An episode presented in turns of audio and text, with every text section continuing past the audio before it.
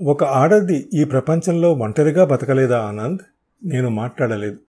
పోనీ ఈ సమస్యకి పరిష్కారం ఏమిటో నువ్వే చెప్పు. నా గురించి జీవితాంతం నా భర్తకి డబ్బిస్తావా?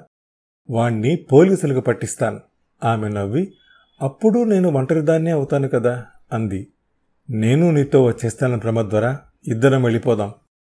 ఆకాశం మెరుపులో ఆమె నా వైపు నిరాసక్త స్థాయీభావపు శుష్కమైన నవ్వుతో చూడటం కనబడింది. అంతలో ఆమె అంది ఈ మాట పెళ్ళైన మొదటి రోజున కూడా అన్నావు కానీ అప్పటి ఆవేశం ఇప్పుడు లేదు. ఉండాలని నేను కోరుకోవటం లేదు కూడా. భార్యను వదిలి రావటం అంత సులభమైన పని అనుకున్నావా? గుండెల మీద చేయి వేసుకుని చెప్పు. అందులోనూ ఒక వివాహిత స్త్రీ కోసం నేను మౌనంగా ఉండిపోయాను. ఆమె చెప్పిన దానిలో వాస్తవం నన్ను పరిహసిస్తోంది. ఆమె భవిష్యత్తు వాస్తవంగా భయపెడుతోంది. ఆమె చెప్పిన దానికి సమాధానంగా అన్నాను. నన్నిలా వదిలిపెట్టు ప్రమద్దరా. మన గమ్యాన్ని శాసించేవాళ్ళం మనం కాదు. ఎలా జరుగుతుందో అలా జరగని. మరి ఈ తాగుడు వదిలిపెడతావా? అది మాత్రం అడక్కు అని ఆగాను. నీకు తెలియదు ప్రమద్వర ప్రతి రాత్రి నాకొక నరకం. నీ గురించే ఆలోచిస్తాను. ఆ రోజుల్లో భైరవమూర్తి చేతుల్లో నిన్ను ఊహించుకుని నిద్ర ఉండేది కాదు. ఇప్పుడు రక్తం చిందే శరీరాన్ని ఊహించుకుని నిద్ర ఉండటం లేదు. ఇదంతా వినేవాళ్ళకి నవ్వుగా కనపడవచ్చు కానీ నన్ను అర్థం చేసుకునే వాళ్ళకి అర్థమవుతుంది ఆ బాధ. ఆమె చాలాసేపు మౌనంగా ఉండిపోయింది. ఆగి ఆగి కురిసే వర్షం చినుకుల శబ్దం తప్ప మరేమీ వినపట్టం లేదు. అప్పుడప్పుడు దూరంగా ఉరుముతోంది. ఆమె అలా ఎంతసేపు ఉందో తెలియదు ఏం ఆలోచిస్తోందో తెలియదు కాళ్ళు స్టూలు మీద పెట్టి ఈజీ చైర్లో వాలి ఆమెనే చూస్తున్నాను. అస్థి పంజరంలా ఉందామె.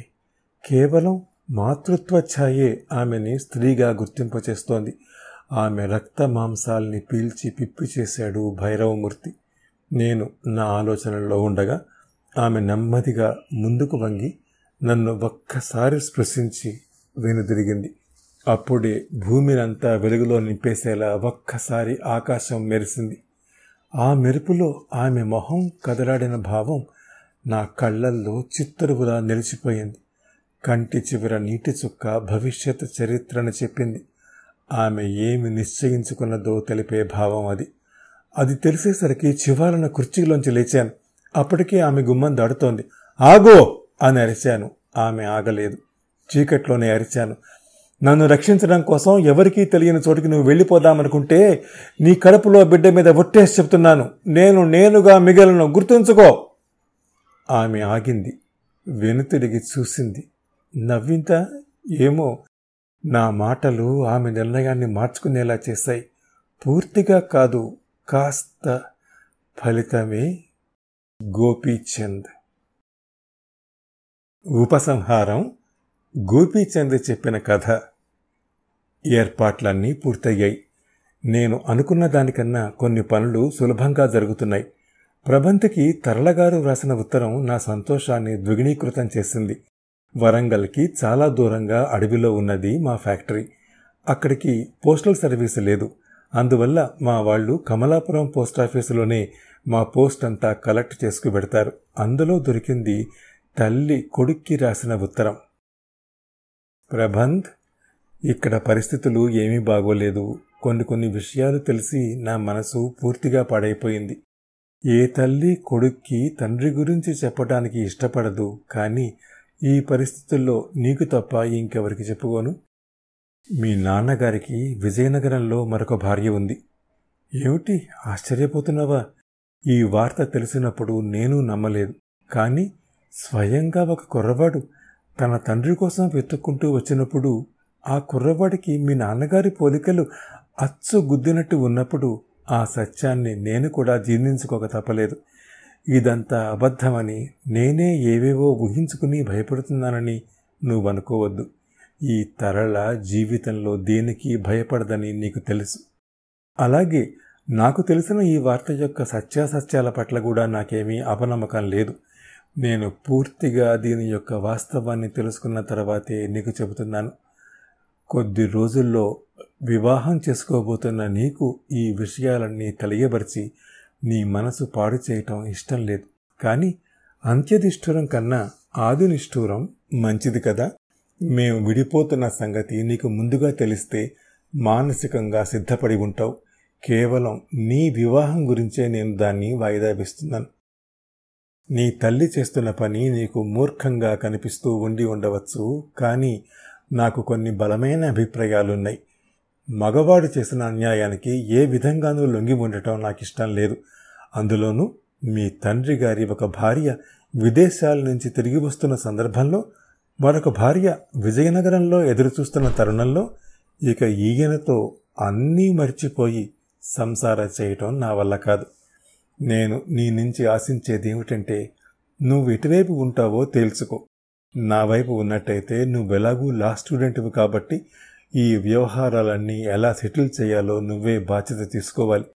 ఈ విషయాలు తెలిసినప్పటి నుంచి ఆయనతో నేను మాట్లాడటం మానేశాను. ఒకవేళ నీవు గాని నీ తండ్రినే సపోర్టు చేయాలని నిశ్చయించుకున్న పక్షంలో నీ చెల్లెళ్ళైన నా కూతుళ్ళిద్దరినీ తీసుకుని వేరే లాయర్ సాయంతో నేను ఈ వ్యవహారాలన్నీ తేల్చుకుంటాను. ఈ ఉత్తరం చూడగానే హడావిడిగా వచ్చి నాకు నీతి పాఠాలు చెప్పే ప్రయత్నం ఏమీ చేయకు. నీ తల్లి గురించి నీకు బాగా తెలుసు కదా. ఒక కాలు విరిచేసైనా సరే పట్టుకున్న కుందేటికి మూడే కాళ్ళు అనే రకం. నీ పెళ్ళి మూడు రోజులనగా వచ్చాయి. ఇక్కడ ఈ విషయాలేవి బయటపడకు. ప్రపంచానికి తర్వాత ఎలాగూ తెలియక తప్పదు. ఈ పెళ్ళి మాత్రం జరిగిపోని. ముఖ్యంగా నేను నీకు చెప్పేది ఏమిటంటే ఏదో ఘోరం జరిగిందని తల్లికి అన్యాయమైందని కలత పడకు. తరతరాల నుంచి స్త్రీకి ఇలాంటి అన్యాయాలు ఎన్నో జరుగుతూనే ఉన్నాయి. ఈ విషయంలో ప్రత్యేకత ఏమిటంటే స్త్రీ తనేమిటో భర్తకు చెప్పదలుచుకుంది. జీవితాంతం గుర్తుండేలా గుణపాఠం నేర్పాలనుకుంది. ఆనందరావు మైనస్ తరళ ఇండస్ట్రీస్ ఆయన్ని ఎక్కడ నిలబడుతుందో నీకు తెలుసు కదా. ఆ జాలితో నువ్వు ఆయన్ని వెనకేసుకురాదలుచుకుంటే నాకు అభ్యంతరం లేదు. నీ నిర్ణయాన్ని తిరుగుటపాలో వేయి. నీ తల్లి తరళ. ఉత్తరం పూర్తి చేసిన నా పెదాల మీద చిరునవ్వు కదలాడింది. నేను అనుకున్న దానికంటే ఎక్కువ ఫలితాలే వచ్చాయి. పాపం ఆనందరావు ఇక్కడతో ఇది ఆగదు. ఇంకా ఇంకా మానసిక వేద అనుభవించాలి. పాతిక సంవత్సరాల క్రితం నా తల్లికి చేసిన మోసానికి మిగతా జీవితం అంతా కుళ్ళి కుళ్ళి చావాలి. ప్రభాంతి పెళ్ళికి ముందు రోజు ఈ నాటకానికి చివరి తెర దింపటానికి నిశ్చయించుకున్నాను. ఈ ఉత్తరం నాకు చాలా ఉపయోగపడుతుంది దాన్ని జాగ్రత్తగా ఉంచాను. మరో నాలుగు రోజులు గడిచాయి. నేను అనుకున్నట్టే పెళ్ళి నిమిత్తమై ప్రభాంతి దగ్గర నుంచి వారం రోజులు సెలవు కావాలని అప్లికేషన్ వచ్చింది. శాంక్షన్ చేశాను. అతను శుభలేఖ ఇవ్వడానికి వచ్చాడు. కంగ్రాచులేషన్స్ చెప్పాను. మీరు తప్పకుండా రావాలి సార్ అన్నాడు. వస్తాను అన్నాను. రాకుండా ఎలా ఉండగలను అని మనసులో అనుకున్నాను. మొత్తం వ్యవహారం అంతా సెటిల్ అయ్యేది అప్పుడే. నేను ప్రబంధం మాట్లాడుతూ ఉండగా మా ఫ్యాక్టరీ నుంచి ఫోన్ వచ్చింది. అటునుంచి మా మేనేజర్ మాట్లాడుతున్నాడు. రాత్రి మన ఫ్యాక్టరీ ఆఫీసులో దొంగతనం జరిగింది సార్. పాతికి వేలు పోయింది అన్నాడు. నిజమా? అన్నాను కంఠంలో ఆతృత ధ్వనింపజేస్తూ. రిపోర్ట్ ఇచ్చావా? ఇచ్చాను సార్. ప్రబంధ్ ఇక్కడే ఉన్నాడు. తన దగ్గర కూడా ఒక స్టేట్మెంట్ తీసుకుంటాను అని ఫోన్ పెట్టేశాను. విషయమంతా విన్న ప్రబంధ మొహం వాడిపోయింది. నేను సెలవులో వస్తున్నప్పుడు తాళాలు మేనేజర్కి ఇచ్చాను. అప్పుడు డబ్బు సరిగ్గానే ఉంది అన్నాడు. రాత్రి జరిగిన దొంగతనానికి నువ్వేం చేస్తావు? జరిగింది జరిగినట్టు ఉత్తరం రాసివు. ఇన్స్పెక్టర్ వస్తే ఇస్తాను. పెళ్ళి హడావిడిలో ఉన్న నీకు ఈ గొడవలని దేనికి? అని అతడి దగ్గర స్టేట్మెంట్ తీసుకున్నాను. ప్రబంధ మొహంలో కళ తప్పింది. నువ్వేం వర్రీ అవ్వకు. పాతికి వేలు మనకో లెక్కలుది కాదు అని అతన్ని సాగనంపాను. అతడు వెళ్ళిపోయాక తిరిగి వరంగల్ ఫోన్ చేశాను. ప్రబంధ్ క్వార్టర్స్ తాలూకా తాళాలు డూప్లికేటు మన దగ్గర ఉన్నాయిగా ఉన్నాయండి. సరే నేను చెప్పినట్టే చెయ్యండి. ఫోన్ పెట్టేశాను. మేనేజరు నమ్మకమైనవాడు. నా దగ్గర పది సంవత్సరాల నుంచి పనిచేస్తున్నాడు. ఆ విధంగా ప్రబంధ్ పూర్తిగా వలలో ఇరుక్కుపోయాడు. అతడి మీద నాకే విధమైన శత్రుత్వము లేదు. అతన్ని పూర్తిగా ఇరికించాలని కూడా లేదు. నాకు కావలసిందల్లా ఆనందరావు మీద ప్రతీకారం తీర్చుకోవటమే. ప్రబంతి పెళ్ళికి ఇంకొక రోజు ఉంది. అతడి తల్లి తను రాసిన ఉత్తరం గురించి అడిగి ఉంటుంది అందలేదని ఉంటాడు. అందులోని విషయాల గురించి చెబుతుందా? పెళ్ళి హడావిడిలో ఎందుకు అని ఊరుకుని ఉంటుందా? అక్కడ తల్లి తండ్రి కొడుకుల మధ్య ఏ విధమైన డ్రామా జరుగుతూ ఉందో చూడాలన్న నా కోరికని బలవంతంగా ఆపచేసుకున్నాను. మరుసటి రోజు పెళ్ళి. ఆ రాత్రి చాలాసేపటి వరకు నిద్రపోలేదు.